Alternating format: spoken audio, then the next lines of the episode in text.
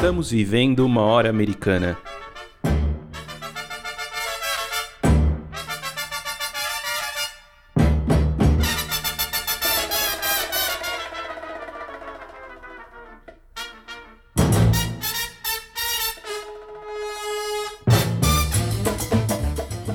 Sejam bem-vindos ao podcast Hora Americana.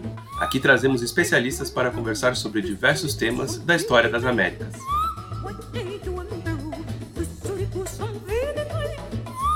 Meu nome é Caio Pedrosa e estão aqui meus companheiros Luiz Calil, Rodolfo Gautier, Priscila Pereira e André Ferreira.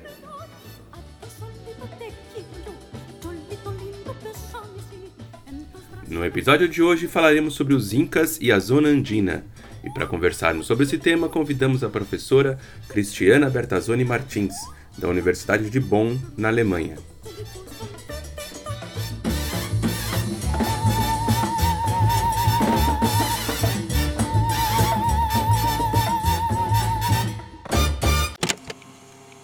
Estamos de volta com uma história curiosa. Já pensou em encontrar uma tumba de 500 anos durante a reforma da sua casa? Foi o que aconteceu lá no Peru. Vamos conferir. Essa tumba da era Inca foi achada debaixo desta casa que fica num bairro operário no coração de Lima, capital do Peru. A descoberta foi feita durante uma reforma e agora o local está sob os cuidados de arqueólogos. Júlio Abanto, que está à frente dos trabalhos, diz que foram recuperados vestígios arqueológicos que estavam dentro de um poço de 4 metros de profundidade. Lá encontramos ricos bens funerários correspondentes ao período Inca, conta Júlio. Que correspondem à época Inca.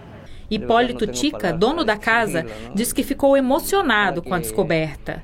Ele espera que as próximas gerações saibam o que foi encontrado ali. Pensávamos que só havia terra aqui embaixo, mas há um montão de histórias, diz Hipólito. Debaixo desta terra há um montão de história, há um montão de coisas, não? Agora a história misteriosa de três múmias encontradas no alto de uma montanha gelada. Parece enredo de filme, mas o fato aconteceu em há pouco tempo e ainda intriga pesquisadores. A nossa equipe de reportagem foi até o norte da Argentina, numa região usada pela civilização inca para a prática de rituais de sacrifício.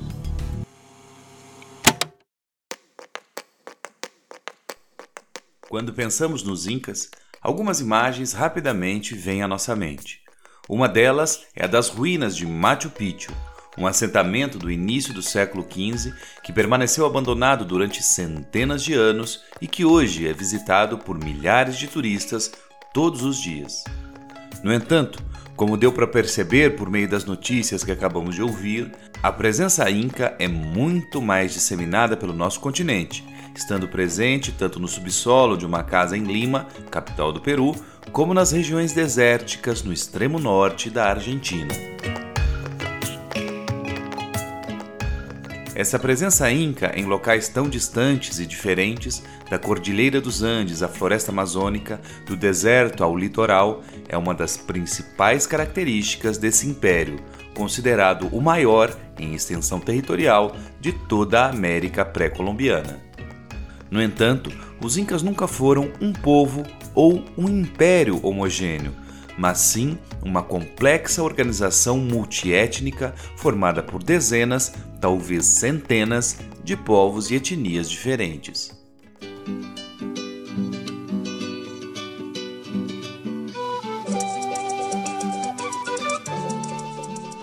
Dessa forma, não é possível falarmos de um povo inca. Os indígenas do período utilizavam a expressão Tawan Chinsuyo, o Reino dos Quatro Cantos, para denominar as suas terras, sendo o termo Inca relacionado apenas às lideranças locais, com a principal delas, o que poderemos descrever como o imperador, denominado como Sapa Inca. Apesar dos números impressionantes, tanto em relação à extensão quanto ao tamanho de sua população, que chegou a algo próximo a 10 milhões de habitantes antes do contato com os europeus, o que chamamos de período incaico foi apenas um breve momento dentro da trajetória milenar de ocupação humana na região andina. Muito antes do surgimento do Império Inca, ocorrido por volta do século XV, centenas de outros povos e culturas habitaram essa região, como as culturas Chavin e a de Tiahuanaco. Tanto o surgimento quanto a velocidade com que os Incas se expandiram estão relacionados a essa intensa ocupação anterior. Boa parte da infraestrutura utilizada por eles na expansão de seu império, estradas, armazéns, centros urbanos, derivava justamente dessas culturas anteriores.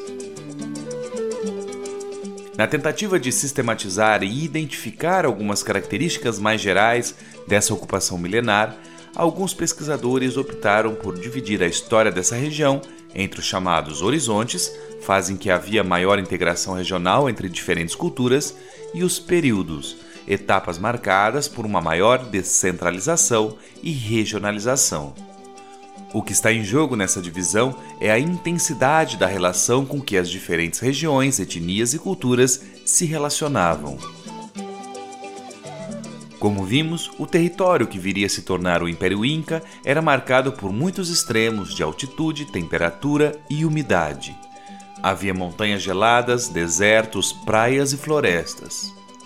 Isso fez com que toda a ocupação humana na região fosse marcada pela ligação entre o que os historiadores chamam de pisos ecológicos. Grupos que habitavam locais mais frios e em grandes altitudes, por exemplo, estabeleciam contato com regiões mais quentes e úmidas para trocarem produtos, alimentos e até mesmo pessoas. Isso fez com que pesquisadores como John Murra comparassem a ocupação dessas terras com a imagem de um arquipélago com diversas ilhas ligadas entre si. Lo que pasa es que em certas partes de los Andes, não todas partes. O que acontece é que em certas partes dos Andes, não em todas as partes, mas em algumas partes, as pessoas descobriram que se pode combinar a produtividade de uma zona a 3.800 metros de altitude ao redor do lago, que produz basicamente tubérculos, que produz basicamente tubérculos, mas que faltam outros tipos de alimento. Então, não muito distante dali, mais abaixo, as zonas produtoras de milho ou de útil, pimenta, ou zonas que produzem folhas de coca. Então, como essas zonas, ainda que muito diferentes entre si, se encontram a uma distância curta, dois ou três dias caminhando, se descobre um método para combinar todas essas produtividades potenciais em um só sistema econômico. Se descobre um método para combinar todas estas produtividades potenciais em um solo sistema econômico.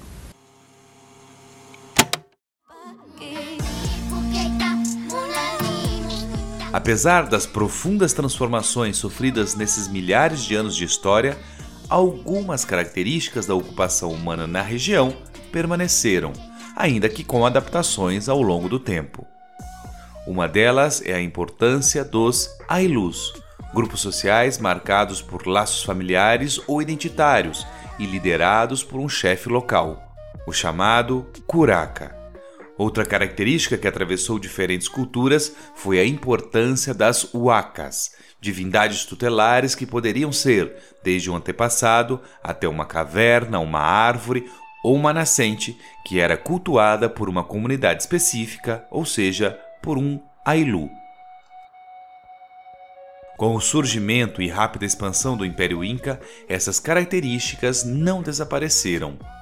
Ao invés de tentar eliminar essas devoções ou autoridades locais, os incas buscaram incorporá-las à sua estrutura administrativa. Os curacas, por exemplo, continuaram exercendo um papel central em suas comunidades, ainda que, agora, subordinados à administração incaica. Nem mesmo a chegada dos espanhóis significou o fim dessas especificidades locais. Mais de um século após a queda do Império Inca, padres espanhóis demonstravam seu desânimo diante da persistência dos indígenas em cultuarem suas huacas, ainda que sob o risco de duras punições. O mesmo pode ser dito em relação aos líderes locais. Os curacas continuavam sendo responsáveis, por exemplo, por organizarem o fluxo de mão de obra dos membros de sua comunidade para o trabalho nas minas de prata, que exigiam milhares de novos trabalhadores todos os anos, devido às suas péssimas condições.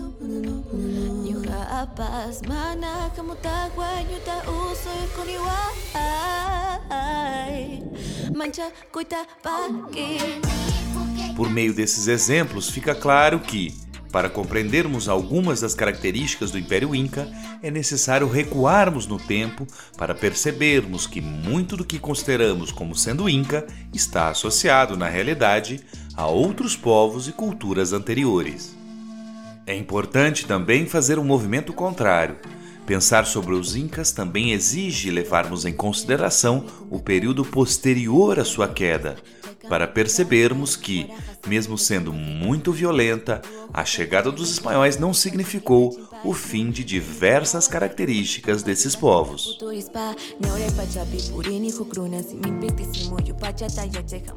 Para nos ajudar com essas e outras questões, contamos hoje com a presença da professora Cristiana Bertazzoni Martins. Antes, porém, vamos com a Priscila, que traz a dica da hora desta semana. gritar. Я думаю, че сияю коню на Пипас, уя не чухис, пипа чатая, че не чу. Манча, куйта, паки. Porque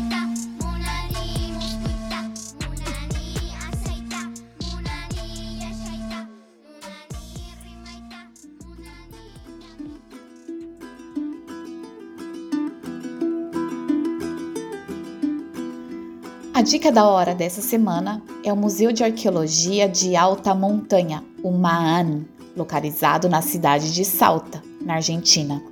O museu iniciou as suas atividades em 2004 com o objetivo de preservar, pesquisar e divulgar o patrimônio arqueológico descoberto em 1999 no topo do vulcão Jujaijaco, que fica na fronteira entre a Argentina e o Chile. Naquela ocasião, foram encontradas três múmias de crianças incas: a de um menino, a de uma menina e a de uma adolescente, que teriam sido sacrificadas numa cerimônia incaica chamada Capacocha. As múmias, que foram chamadas de as crianças de Jujaijaco, podem ser vistas no Maan, numa exibição rotativa, que ora mostra o menino, El Ninho, ora mostra a menina do raio, La Niña de Rajo, ora mostra a donzela, La Doncella que foram os nomes que os pesquisadores deram para cada uma das múmias. Chama atenção o perfeito estado de conservação das crianças incas, o que só foi possível porque os corpos foram sepultados numa região de baixíssimas temperaturas, a uma altitude de mais de 6 mil metros acima do nível do mar.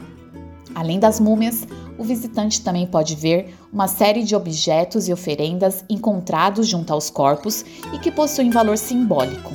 O Museu de Arqueologia de Alta Montanha, situado no norte da Argentina, é a nossa dica da hora dessa semana.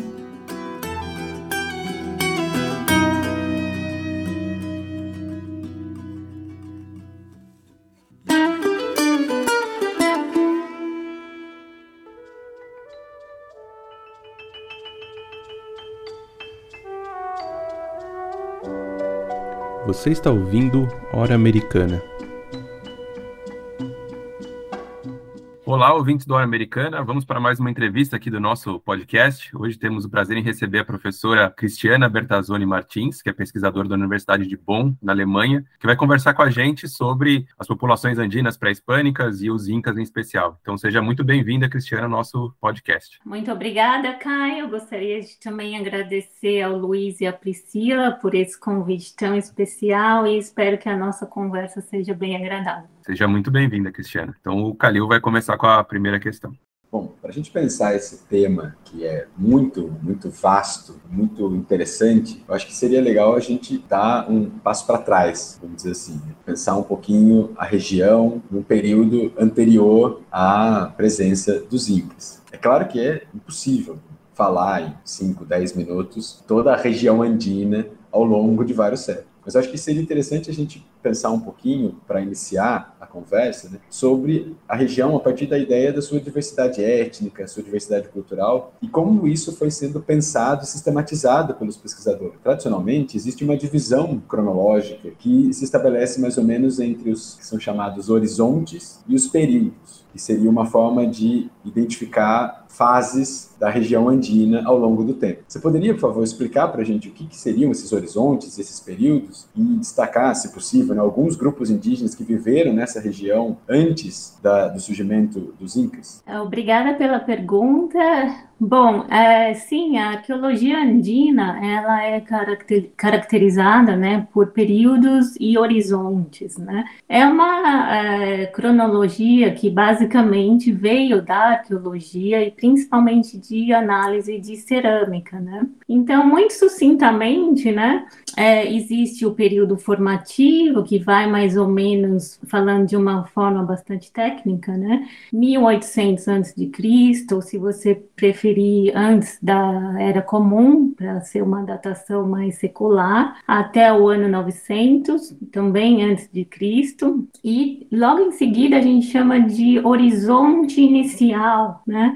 um horizonte ele se caracteriza por certas características de estilo cerâmico, por exemplo, uh, ou de certas estratigrafias que são percebidos em uma escala geográfica significativamente grande durante um período limitado de tempo. Por exemplo, no horizonte é, inicial, né, uma cultura que é bem conhecida é a cultura Chavin, que vai mais ou menos de 900 até 200 anos de Cristo, né? Então isso quer dizer que durante esse, esse horizonte, é, o estilo Chavin ele era encontrado numa área cultural grande durante esse período de tempo. Né? E em seguida, a gente tem o período inicial intermediário, onde a gente tem a cultura Mote e Nazca, por exemplo. E em seguida, a gente tem o horizonte médio, que é mais ou menos entre 600 da nossa era até o ano 1000. E duas culturas que são bem conhecidas desse período é a cultura Wari, a cultura Tiwanaku. Essas duas culturas, elas são mais ou menos contemporâneas, enquanto Tiwanaku ela está mais no que hoje seria a Bolívia e o Wari está mais no que seria a região ali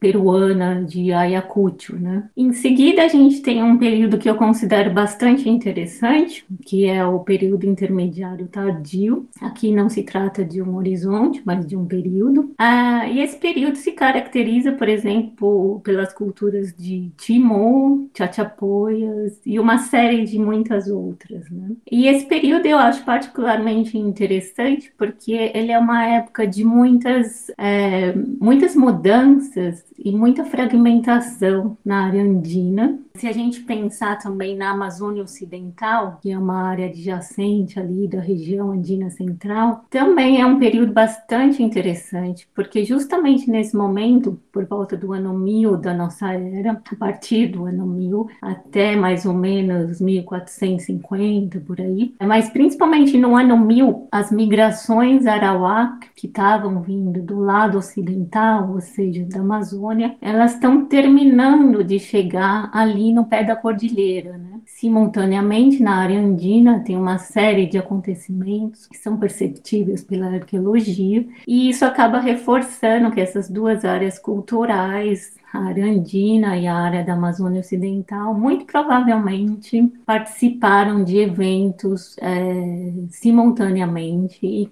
provavelmente com muitas interações. Né? E finalmente, o horizonte tardio refere-se ao período Inca, que aí é o período mais, digamos assim, conhecido da arqueologia andina. Né? Eu até brinco que a arqueologia andina ela sofre, de certa forma, de uma incaização. Né? Toda vez que a gente fala em Andes e arqueologia, a gente logo pensa nos Incas. Né? E isso é interessante, porque os Incas eles tiveram, eles são um momento muito breve da arqueologia e da história né? Digamos assim, se a gente considerar a cronologia andina, é um momento abrupto e breve, mas ficou como o mais é, conhecido da história é, andina e, e, talvez da América do Sul também. Né? Acho que seria interessante a gente falar um pouco sobre é, a relação entre esse processo de ocupação e as questões que envolvem a geografia e o clima da região, né, que é uma forma clássica de se entender esse processo aí de ocupação territorial dos Andes.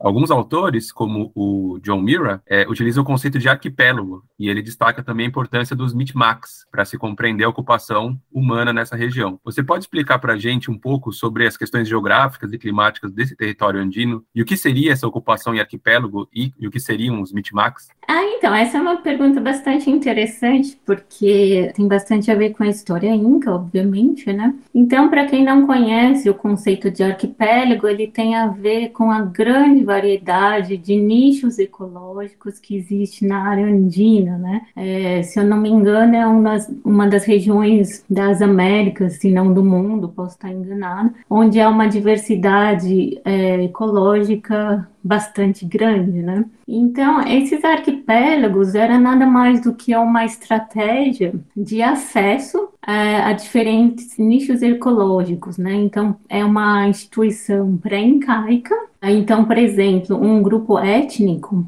que se chamava em época incaica Ailu, depois a gente vai falar sobre isso mais para frente, ah, ele estava sentado, estabelecido em um determinado local, mas ao mesmo tempo ele enviava colonos para acessar pisos ecológicos é, que ofereceriam produtos agrícolas distintos por causa da, dessa variedade ecológica, né? Quando os incas tomam o poder, eles é, inauguram a categoria social de mitmans, né? E aí essa relação muda um pouquinho, né? Porque em época pré-inca, eu acho que isso é uma característica geral da área andina, é importante a gente colocar desde já que a relação que os humanos tinham com a Terra, ela é bastante diferente, eu diria até oposta da relação que nós modernos temos com o território, né? Enquanto que para a gente terra, território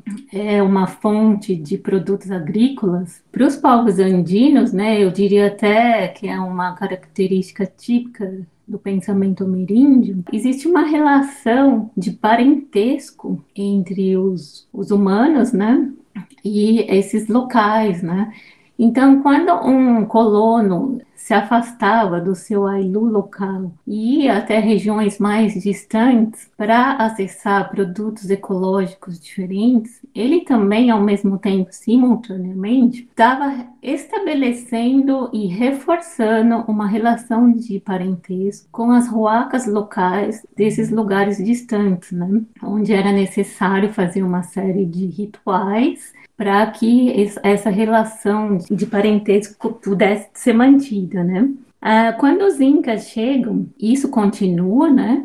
Mas aí esses mitmais agora eles não estão provendo apenas para o seu ailu de origem, eles estão também provendo para o estado incaico, né? Para esclarecer um pouquinho mais o que são os mitmais, eles são trabalhadores por turnos. O Império Inca ele não tinha o pagamento de impostos através de tributos, né? Como tinha na Mesoamérica, por exemplo. O pagamento de tributos, entre aspas, se dava através do tempo de trabalho, né? Então, esses mitmais, eles trabalhavam por turnos para os incas, mas também para os seus próprios ailus, né?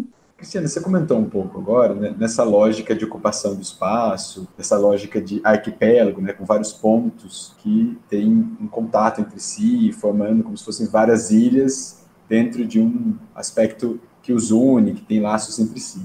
É, e na sua resposta você comenta um pouco sobre essa questão das fuacas. É, é um tema que é super importante para a gente entender a vida e sociedade na região andina e é super importante para a gente entender também como essas relações elas se dão entre as pessoas e como elas se diferenciariam de outros grupos também. Então, você poderia explicar para a gente mais ou menos o que, que seriam essas placas e por que, que elas são tão importantes para entender a sociabilidade nessa região? Sim, é, você tem razão. Esse é um conceito chave para entender o universo Inca e pré-Inca, né? Então, é, eu acho que mais ou menos existe um consenso entre é, pesquisadores de história Inca do que seria exatamente é, uma ruaca com alguns pontos controversos, digamos assim, mas basicamente uma ruaca seria, por exemplo, uma montanha, um lago, alguma característica diferente na paisagem, é, uma árvore, um objeto cerâmico, a quantidade de elementos e coisas que podem ser consideradas como ruacas é bem grande, né? E o que seria então uma Roaca exatamente? Seriam seres né, que teriam agência e teriam ânima, e eles participam da vida social e política desses povos andinos. Então, por exemplo, tem uma imagem do cronista Guamão de Ayala, que é muito é, famosa, que tem o Sapa Inca, o imperador Inca, conversando, por exemplo, com Huacas Pedras, né? E é interessante que esse autor, o Guamão Poma, ele desenha essas pedras com faces humanas, né? Como se estivesse animando essas ruacas, né? Mas como eu disse, um uma ruaca pode ser um pote cerâmico, por exemplo. E o que quer dizer isso exatamente? Significa que essas ruacas, elas são uma forma de extensão da família dos humanos, né? Que se estendem, que se estende aos não humanos.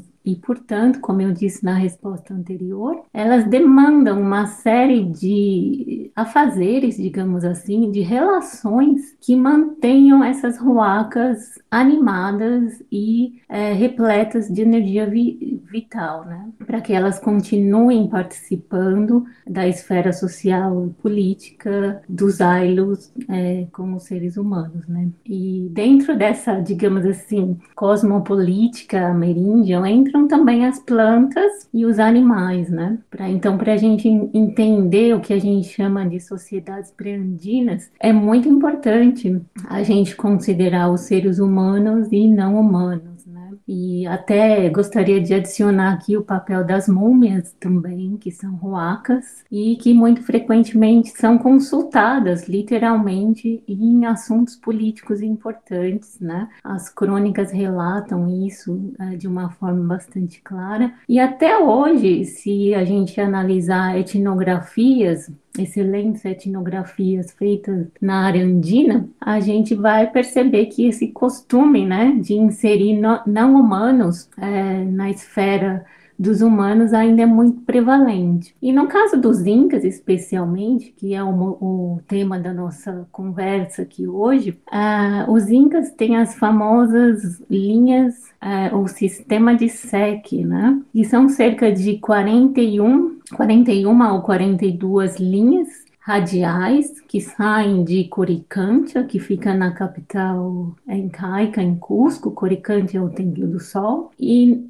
essas linhas radiais que vão para os quatro cantos do Império Inca, ou em, na língua quechua, né, elas vão para os quatro suios do Tawantinsuyo. Elas, se eu não me engano, tem cerca de 340, mais ou menos, roacas, né, que seguem essas linhas sex. E cada ailu local era responsável por cuidar de cada uma dessas roacas, que por sua vez estava é, ligada e associada ao calendário agrícola inca, né? Então existe aí uma sobreposição de esferas, né? É, bastante interessante. Então a, as roacas seriam mais ou menos isso, né? Coisas ou lugares que são animados e que têm agência, né? É, Cristiana, é, eu queria te fazer uma pergunta agora, alguns termos que já foram aparecendo nas suas respostas. Porque, assim, né, uma, uma característica bastante marcante dessa região que você está comentando e que está presente em vários grupos e etnias diferentes antes, durante e mesmo depois do, do chamado Império Inca, são os Ailus e a liderança dos Curacas. Você poderia, por favor,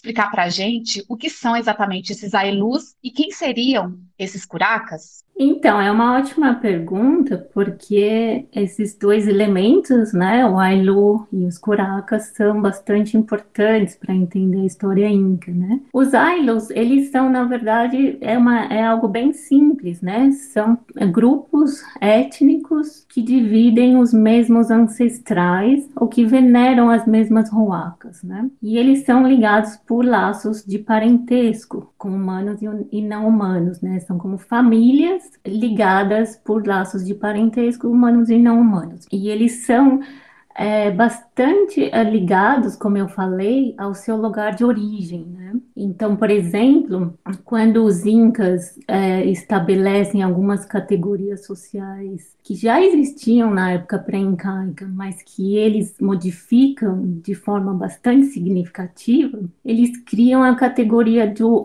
Yanacona. Yanacona são serventes da aristocracia incaica e justamente eles são punidos de forma a serem enviados da mesma forma como os Mitmais, mas sem poder retornar aos seus lugares de origem, para lugares muito distantes, como uma forma de punição porque ao serem enviados para lugares muito, muito distantes, sem poder voltar para os seus lugares de origem, esses Yanaconas eles perdem o contato de parentesco que eles tinham com as suas roacas locais, né? Ah, eu estou estendendo a resposta para essa direção para mostrar como que essa relação entre Ailu, território ou paisagem e roacas, como eles estão estritamente associados, né? E como os incas usaram isso como uma forma de punição. Ah, e os curacas também é uma instituição pré-incaica. Curaca quer dizer em numa tradução simples, seria o chefe do Ailu, que durante a época pré-incaica tinha uma situação mais horizontal, só que os incas, eles tentaram novamente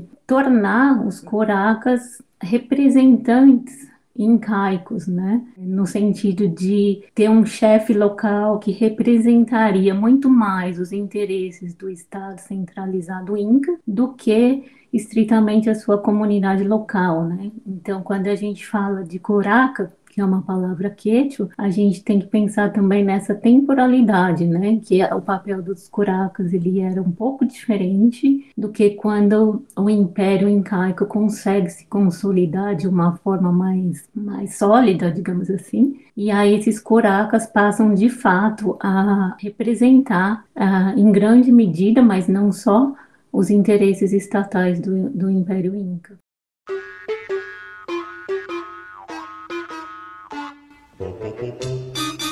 Oi, eu sou a Maria Clara. Oi, eu sou o Paulo e nós somos integrantes do Hora Americana. Gostaríamos de te convidar para conferir os conteúdos publicados das nossas redes. Afinal, o episódio nunca acaba nessa horinha aqui. Muitas das temáticas e dicas mencionadas por nossos convidados e convidadas serão retomadas por lá, e praticamente todo dia tem postagem nova. Então é isso. Nos acompanhe também nas redes sociais do Hora Americana e não se esqueça de nos avaliar nas plataformas de áudio. Encontramos vocês lá.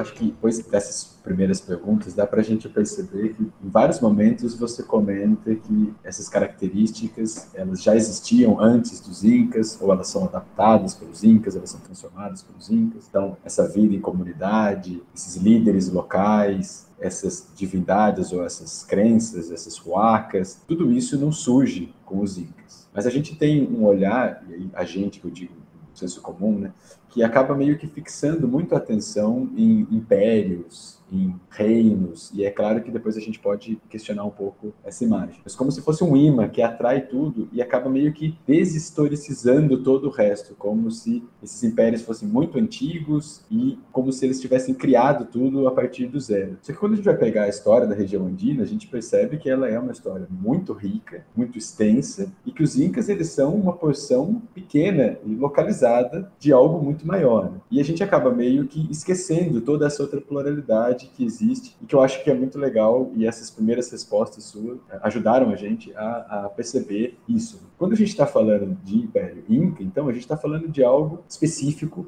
no tempo e, e no espaço. Você poderia explicar para a gente um pouco quando que surge esse grupo que depois vai ser denominado como sendo os Incas e quais são as características deles que, que os destacam e de como, como que eles acabam se tornando é, é, algo que apaga toda a pluralidade anterior, como se a região andina fosse sinônimo de incas? É, é uma pergunta bem interessante. No chamado Horizonte Tardio, né? Os incas surgem. Ninguém é o certo, pelo meu conhecimento, né? O que a gente sabe, que está bem claro nas nas fontes históricas é que os incas eles reverenciavam o lago Titicaca como um lugar de origem na sua mitologia, principalmente as ilhas do Sol e da Lua, que fica no lago Titicaca, ali na atual fronteira entre o Peru e a Bolívia. E a gente sabe também que mitologicamente falando, Manco Cápac, que seria o primeiro inca, e os seus três irmãos, junto com as quatro irmãs, ah, surgiram de uma caverna ah, na região de Pacaritambo e de lá eles saíram ah, em busca de um lugar fértil onde eles estabeleceriam o reino dos Incas, né? E aí eles encontraram esse lugar em Huanacare, que é uma montanha sagrada, uma huaca,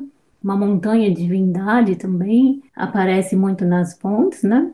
E de lá, eles, o, fa, o, famoso episódio, né, que eles jogaram uma lança e caiu no centro de Cusco, que é a capital incaica, né? Isso é o que a história, né, e a mitologia inca nos conta, né? Agora, a arqueologia tem a cerâmica Quilque, que é pré-inca, na região de, de Cusco, mas até onde eu sei, posso estar enganada, porque não tenho acompanhado especificamente esse assunto. Não há muitas informações sobre o que teria em Cusco antes dos Incas. Tem também a hipótese dos povos Hualas, que supostamente é, habitavam a região ali do Vale de Cusco e que teriam sido expulsas pelos Incas através de conflitos bélicos. Né? Mas como você falou, os incas eles surgem uh, na área andina, eles causam o que eu chamo em quechua de um pachacuti, que é transformar o mundo de cabeça, colocar o mundo de cabeça para baixo. Eles causam, causam uma reviravolta no mundo andino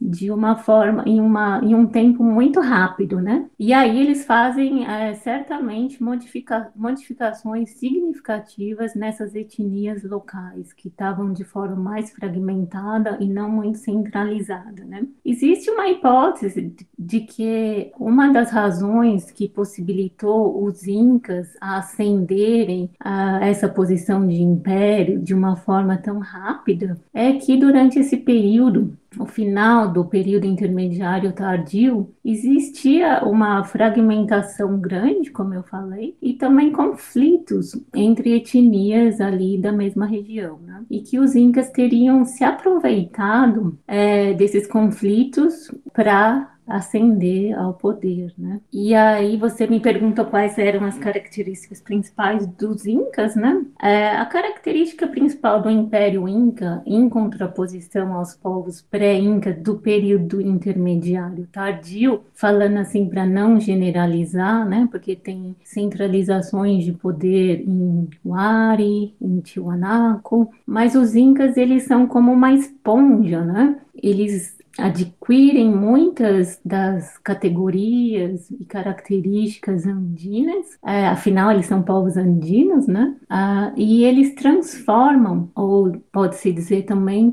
tornam mais sofisticadas essas instituições políticas, econômicas, mas agora de uma forma bastante centralizada, né? Os incas eles são famosos e de fato eles eram muito centralizadores, eles tinham um poderio militar muito forte, o sistema redistributivo é, ele era bastante significativo e modificou bastante a economia e as formas de acesso a produtos na região andina central, politicamente, religiosamente, em termos de mitologias. Os incas fizeram uma mini revolução e para associar isso também ao que eu estava falando das ruacas, né? É, para os povos andinos, conquistar significava é, conquistar a paisagem, né? Porque, como eu falei, significava conquistar as roacas. E é muito interessante, por exemplo, é, tem alguns, algumas, alguns cronistas que nos falam como, por exemplo, para capturar uma etnia determinada, o Inca precisava primeiro capturar o Apucuna, né? Ou as montanhas locais, as roacas locais. Então, uma vez que o Inca conseguisse fazer terraços, por exemplo, em uma determinada montanha, isso era uma forma muito visual de capturar aquela roaca montanha e, em seguida, só depois, capturar os povos que estavam sobre a proteção dessa roaca. Né? Então, de novo, os incas, eles ao conquistar essas etnias todas, né, eles conquistam também a paisagem e as roacas. Bom, Cristiana, você já vem falando sobre isso, mas queria que você explicasse um pouco mais, né, sobre como que ocorre esse processo de expansão inca pelo espaço andino, né? Ou em outras palavras, como que esse pequeno grupo de indivíduos se torna a cabeça de um gigantesco império em um espaço de, de tempo aí relativamente curto. E além disso, de que forma ou de que formas eles se relacionavam com os outros povos ali dessa região? Ah, então, é,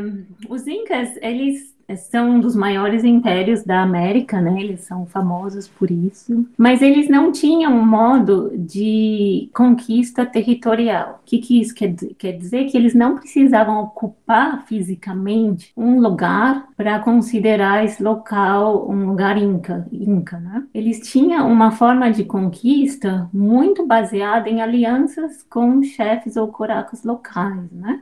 É, isso é uma das características. Então, pelo que a gente gente observa nas fontes, primeiro os incas tentavam de forma é, amigável e diplomática através de presentes ou troca de diplomacias, digamos assim, adicionar essas etnias ao seu império, né, através de alianças, de presentes, de trocas. Se esses povos não aceitassem esse convite inca, digamos assim, se eles recusassem a participar do sistema inca, então em alguns casos, não em todos, havia de fato conflitos bélicos. Um exemplo, é, um caso bastante famoso é a guerra, o conflito inca com os povos Timur da costa norte peruana, né? que não quiseram se submeter ao Inca e os Incas entraram em conflito, ganharam a guerra e eles tiveram que se submeter ao poderio Inca. Dito isso, existem outras áreas do Tawantinsuyo, do Império Inca,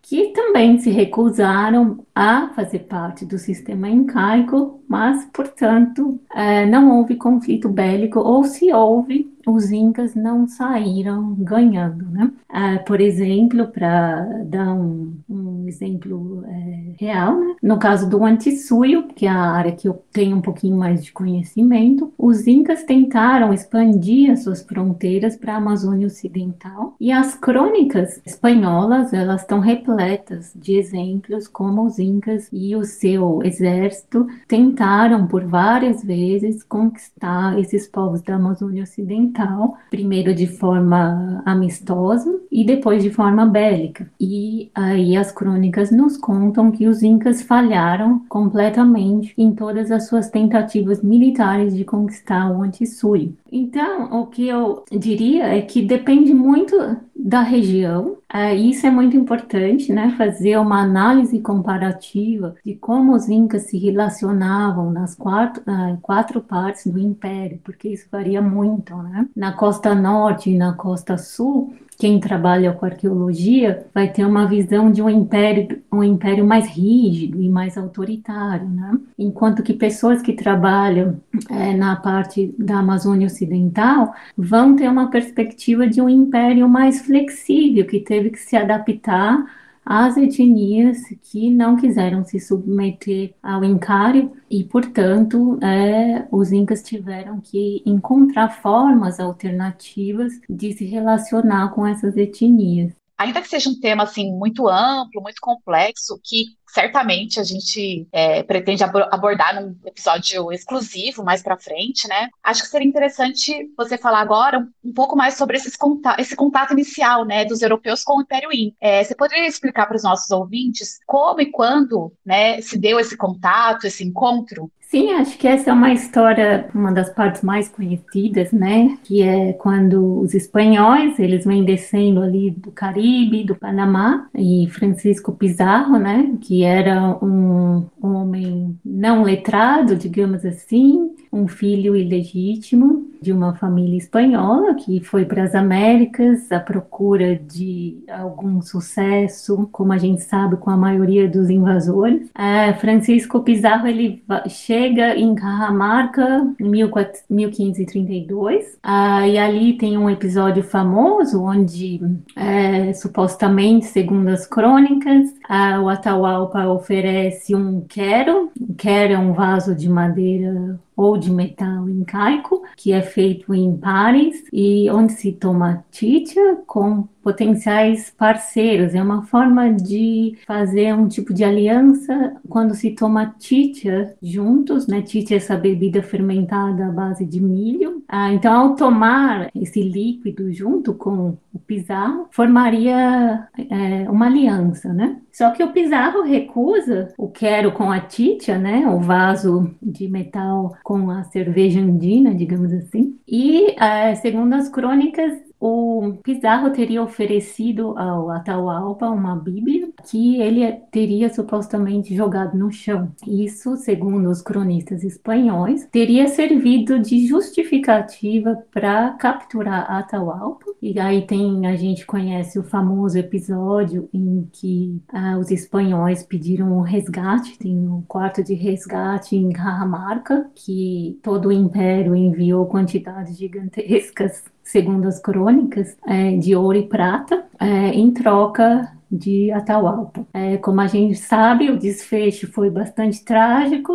É, Atahualpa foi degolado pelos espanhóis. E antes disso, é importante dizer também que anteriormente à chegada dos espanhóis, a Arandina e o Império Inca, o Império Inca estava em plena guerra civil entre os irmãos Atahualpa e Huasca, né? Havia um conflito interno entre os irmãos e, obviamente, os espanhóis viram isso como uma oportunidade para é, encorajar mais ainda a rivalidade entre grupos internos incas e grupos que não eram originalmente incas, mas que estavam sobre o domínio, sob o domínio inca e estavam insatisfeitos com o império. Então, essa situação eh, de insatisfação interna antes mesmo dos espanhóis chegarem, é, com certeza facilitou que um grupo é, relativamente pequeno de invasores espanhóis tenha conseguido o feito, né, de gradualmente derrotar, causar derrotas significativas ao Império Incaico, né? E claro, tem outros fatores importantes também, que a questão da, da guerra bacteriológica, digamos assim, que causou também uh, um decréscimo populacional imenso, né? A gente sempre subestima, eu acho, um pouco essa parte, mas isso certamente foi um fator que, infelizmente, acabou ajudando os espanhóis, né? Então, essa era mais ou menos a situação no início do século XVI, né, quando o Império Inca passava por questões internas e a chegada dos invasores se aproveitou dessa situação.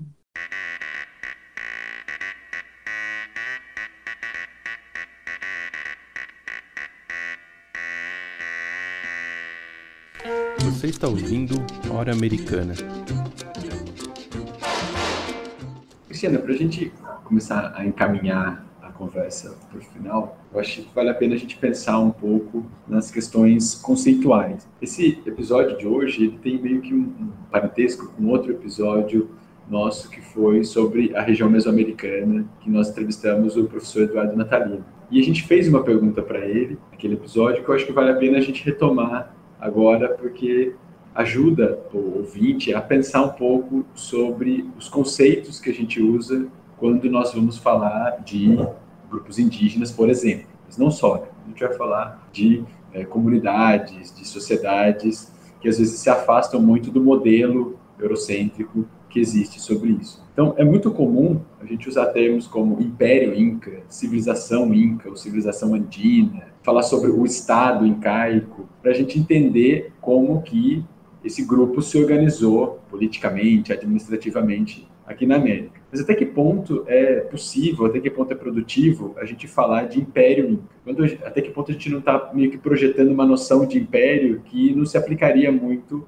ao que está acontecendo aqui na América e remeteria mais ao modelo de império europeu, por exemplo. E é possível é, identificarmos os incas como um, um grupo étnico ou não? Seria uma coisa maior ou diferente do que um grupo étnico?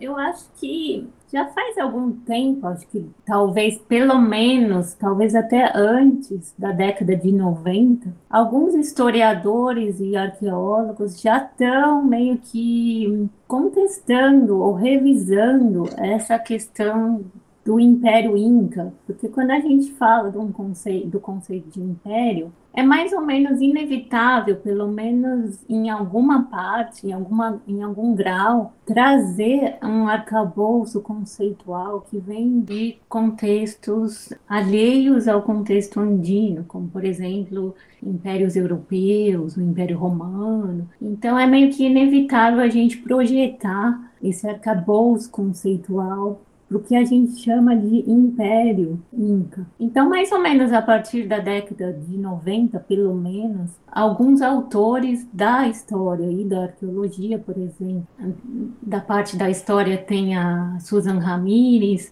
que tem um livro famoso chamado O Mundo ao Revés, eu acho que é a tradução para o português, e uma historiadora, a Rostorov, que é uma arqueóloga bastante conhecida no Peru. Eles já estavam falando, relativizando se o uso do conceito de império seria suficiente para entender o caso do Império Inca, né? E aos pouquinhos eu acho que essa percepção de que império sim dá conta em parte, porque afinal pode-se dizer que por um lado era um império pela questão centralizadora, pela questão econômica, pelo sistema redistributivo, pelas categorias sociais novas que existiam na área andina, mas que foram transformadas. Por exemplo, a gente citou aqui já na nossa conversa os mitmais, que eram, que eram os trabalhadores por turnos. Também havia as Aquilacuna, que são as mulheres selecionadas, alguns preferem chamar de virgens do sol, é um termo que eu evito, mas é assim que aparece na literatura. Ou então os Yanacona, que seriam os serventes da aristocracia inca e outras categorias sociais que foram de forma bastante significativa transformadas ou criadas durante o Império Inca, né? E também pela extensão territorial que direta ou indiretamente os incas causaram é, na paisagem arqueológica e mitológica andina, né? Então, por um lado, sim, eu acho que não dá para jogar fora o conceito de império e falar daqui para frente a gente não vai mais usar esse termo. Eu acho que é bacana usar, mas com cautela, digamos assim. Por quê? Porque uh, se por um lado essas revisões do termo império que eu falei para vocês, que começou lá, uhum. pelo menos na década de 90, hoje em dia, algumas décadas depois, né, a gente tem mais informação arqueológica, mais pesquisas históricas que estão reforçando essa ideia de um império frágil, né?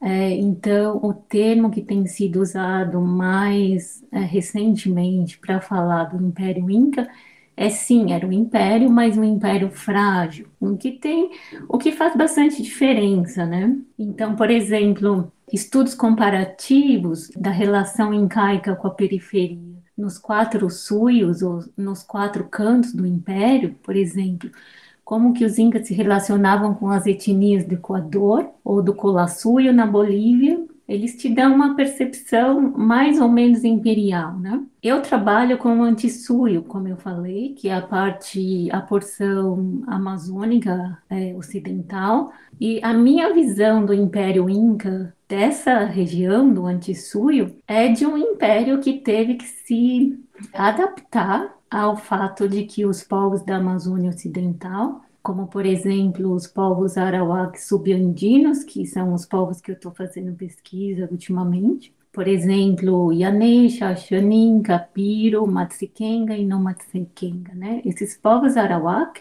fazendo um pequeno parênteses aqui para tentar explicar essa pergunta de uma forma mais completa, esses povos arawak, há suspeitas de que eles tiveram um papel fundamental no processo de centralização de poder na área andina, desde os tempos de Huari e depois em época inca. Há alguns autores que sugerem que sem a presença é, sem o contato com os povos arawak, não seria possível que esses poderes centralizadores de Huari, por exemplo, e mais tarde Inca, conseguissem sustentar a grande demanda por produtos de prestígio para fazer alianças com os chefes locais, que essas alianças elas se davam através de suntuosas é, ofertas de presentes. E um desses presentes eram as plumas que vinham da Amazônia, né? E era um, uma área estratégica, digamos assim, para os impérios Huari e depois Inca, né? Então a gente percebe que nessa região da selva central peruana, indo em direção às terras baixas, em território arawak, tudo até agora leva a crer que os incas mantinham alianças de amizade e trocas de longa distância que provavelmente foram estabelecidas em épocas incaicas e até o Ares, né? E isso é confirmado pela ausência de fortalezas incas nessa região. E é interessante porque se a gente não vê nenhuma fortaleza ali na região da selva central, indo em território arawak, é porque não havia necessidade, né, de conflitos bélicos, o que é uma, uma situação bastante distinta, por exemplo, da relação que os incas tinham com os povos é, guarani, e a gente vê ali no sul da Bolívia uma rede de fortalezas incas, claramente incas, claramente fortalezas, é, que demonstram que ali não havia uma relação muito amistosa com os povos estabelecidos além do sul da Bolívia. E aí as fontes históricas nos ajudam a entender esse cenário no sul da Bolívia, quando elas nos contam que povos guarani tentaram várias vezes é, entrar em território tradicionalmente inca, né?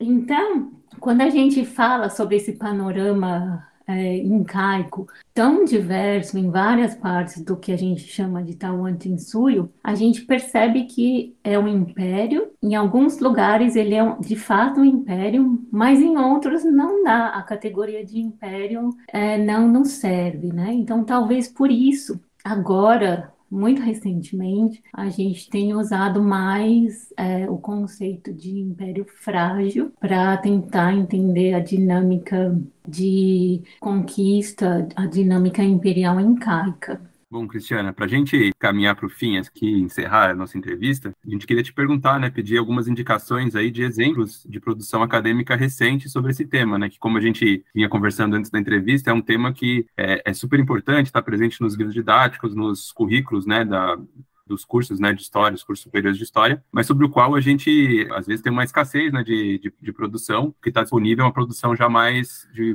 mais desatualizada, né, de um, um, período anterior. Então, o que vem sendo pesquisado em relação aos Incas nesses últimos anos e queria que você desse algumas indicações aí de bibliografia para o nosso público. Olha, eu acho que é, a minha visão dos Incas ela é muito é, peculiar ao tipo de pesquisa e na área que eu tô, né? Como eu falei na, na resposta anterior. Então, eu, o que eu vou comentar aqui tem que ser filtrado através da minha experiência com a história e arqueologia inca, né? Tem bastante gente trabalhando com os incas em, nos mais diversos aspectos possíveis, né? Mas eu diria que tem, da minha perspectiva, algumas linhas e direcionamentos que eu tenho percebido que têm ficado mais interessantes, digamos assim. E eu acho que eu já comentei todos eles aqui, mas eu vou tentar compilar novamente para responder a sua pergunta. Bem, o primeiro tema que eu tenho percebido é a questão dos não, dos não humanos, né? A questão das ruacas sempre foi um tema muito presente na arqueologia e na história inca há muitas décadas. Mas agora, interessantemente, por influência dos diálogos e das conversas e dos avanços sobre perspectivismo na Amazônia, o famoso giro ontológico que vocês devem estar mais ou menos a par, visto que estão aí no Brasil. Então, muitos debates da antropologia e da etnografia brasileira têm chegado a, a estudos andinos, né? Isso é interessante porque tradicionalmente é, existe uma separação muito grande entre estudiosos da área andina e da Amazônia, né? Não havia até muito recentemente um diálogo, e eu acho que, apesar desse diálogo estar tá começando a acontecer, felizmente, com mais frequência, ainda tem espaço para muito mais, e eu espero que continue assim. Então, eu diria que um tema que tem avançado bastante é a, essa relação com os não humanos. Por exemplo, para citar um trabalho que eu acho bastante bacana, o trabalho da Marisol de la Cadena, que é uma pesquisadora peruana, mas que está baseada numa universidade nos Estados Unidos, que tem um livro chamado, eu não sei se tem uma tradução em português, mas em inglês seria é chamado de Earth Beings, os seres da Terra, né? Que é um trabalho de antropologia e etnografia. A segunda linha que eu percebo é essa questão entre Andes e Amazônia, né? Como eu mencionei para vocês no começo da nossa conversa, a gente via essas áreas culturais de uma forma muito independente e hoje a gente está percebendo cada vez mais que essas duas áreas elas conversavam entre si muito mais do que a gente imaginava. Então eu vejo pesquisas se direcionando para essa relação Andes e Amazônia na arqueologia, na história, na etnografia. Eu acho isso muito positivo. E outra, uh, outro aspecto, né, um terceiro aspecto que eu gostaria de mencionar são os estudos comparativos, que eu também já mencionei aqui, entre os quatro cantões ou suios do Tawantinsuyo, né? Por exemplo, agora há duas semanas eu participei nos Estados Unidos de um encontro onde tinha pessoas trabalhando no Antisuyo, no Tintiassuyo, no Colassuyo, e aí é muito interessante porque a gente percebe que o Império Inca ele era tão diverso, né? E eu percebo isso então nessas linhas de pesquisa pesquisadores que ficavam limitados a determinados suios, como eu, por exemplo, que falava muito mais só sobre o antissui, estou me abrindo para essas comparações com outros cantões do Império. E aí a, o panorama fica muito mais interessante, fica muito mais rico e quanto mais a gente faz essas comparações, mais a gente vai em direção a, a entender melhor o Império Inca, né? Não como uma forma monolítica e homogênea, mas como um grande, uma colcha de retalhos, digamos assim, né? E com variações cronológicas também, né? Então acho que fico com essas três essas três linhas de pesquisa. Poderia falar mais, mas eu acho que por aí já está suficiente. Ótimo, Cristiano, muito obrigado. Excelente entrevista. A gente agradece demais pela, pelas ótimas respostas, pela apresentação clara aí dos, dos temas tão importantes aí da dessa história que às vezes é, é tão, tão pouco discutida tão no nosso país. Muito obrigado. Ah, eu que agradeço vocês, a Priscila, o Luiz e o Caio. Foi ótimo conversar com vocês e também gostaria de dar o parabéns para vocês por fazer esse trabalho tão importante e tão bacana de divulgação de pesquisas e de conhecimento científico para o público em geral e também o público não geral, porque eu confesso que eu sou fã do podcast de vocês e estou sempre ouvindo sempre que possível. Então, super obrigada. O Hora Americana desta semana fica por aqui. Este programa é um projeto de extensão interinstitucional com membros da Universidade Estadual de Londrina, Universidade Federal Rural do Rio de Janeiro Unicamp, Instituto Federal de Minas Gerais e Instituto Federal do Sul de Minas Gerais. O Hora Americana tem produção de Luiz Calil, Caio Pedrosa, Rodolfo Gautier, Priscila Pereira e André Ferreira. A edição é de Caio Pedrosa, Letícia Cavalcante e Carolina Corbani. Divulgação e criação de conteúdo para as redes sociais de Maria Clara Figueiredo e Paulo Gomes.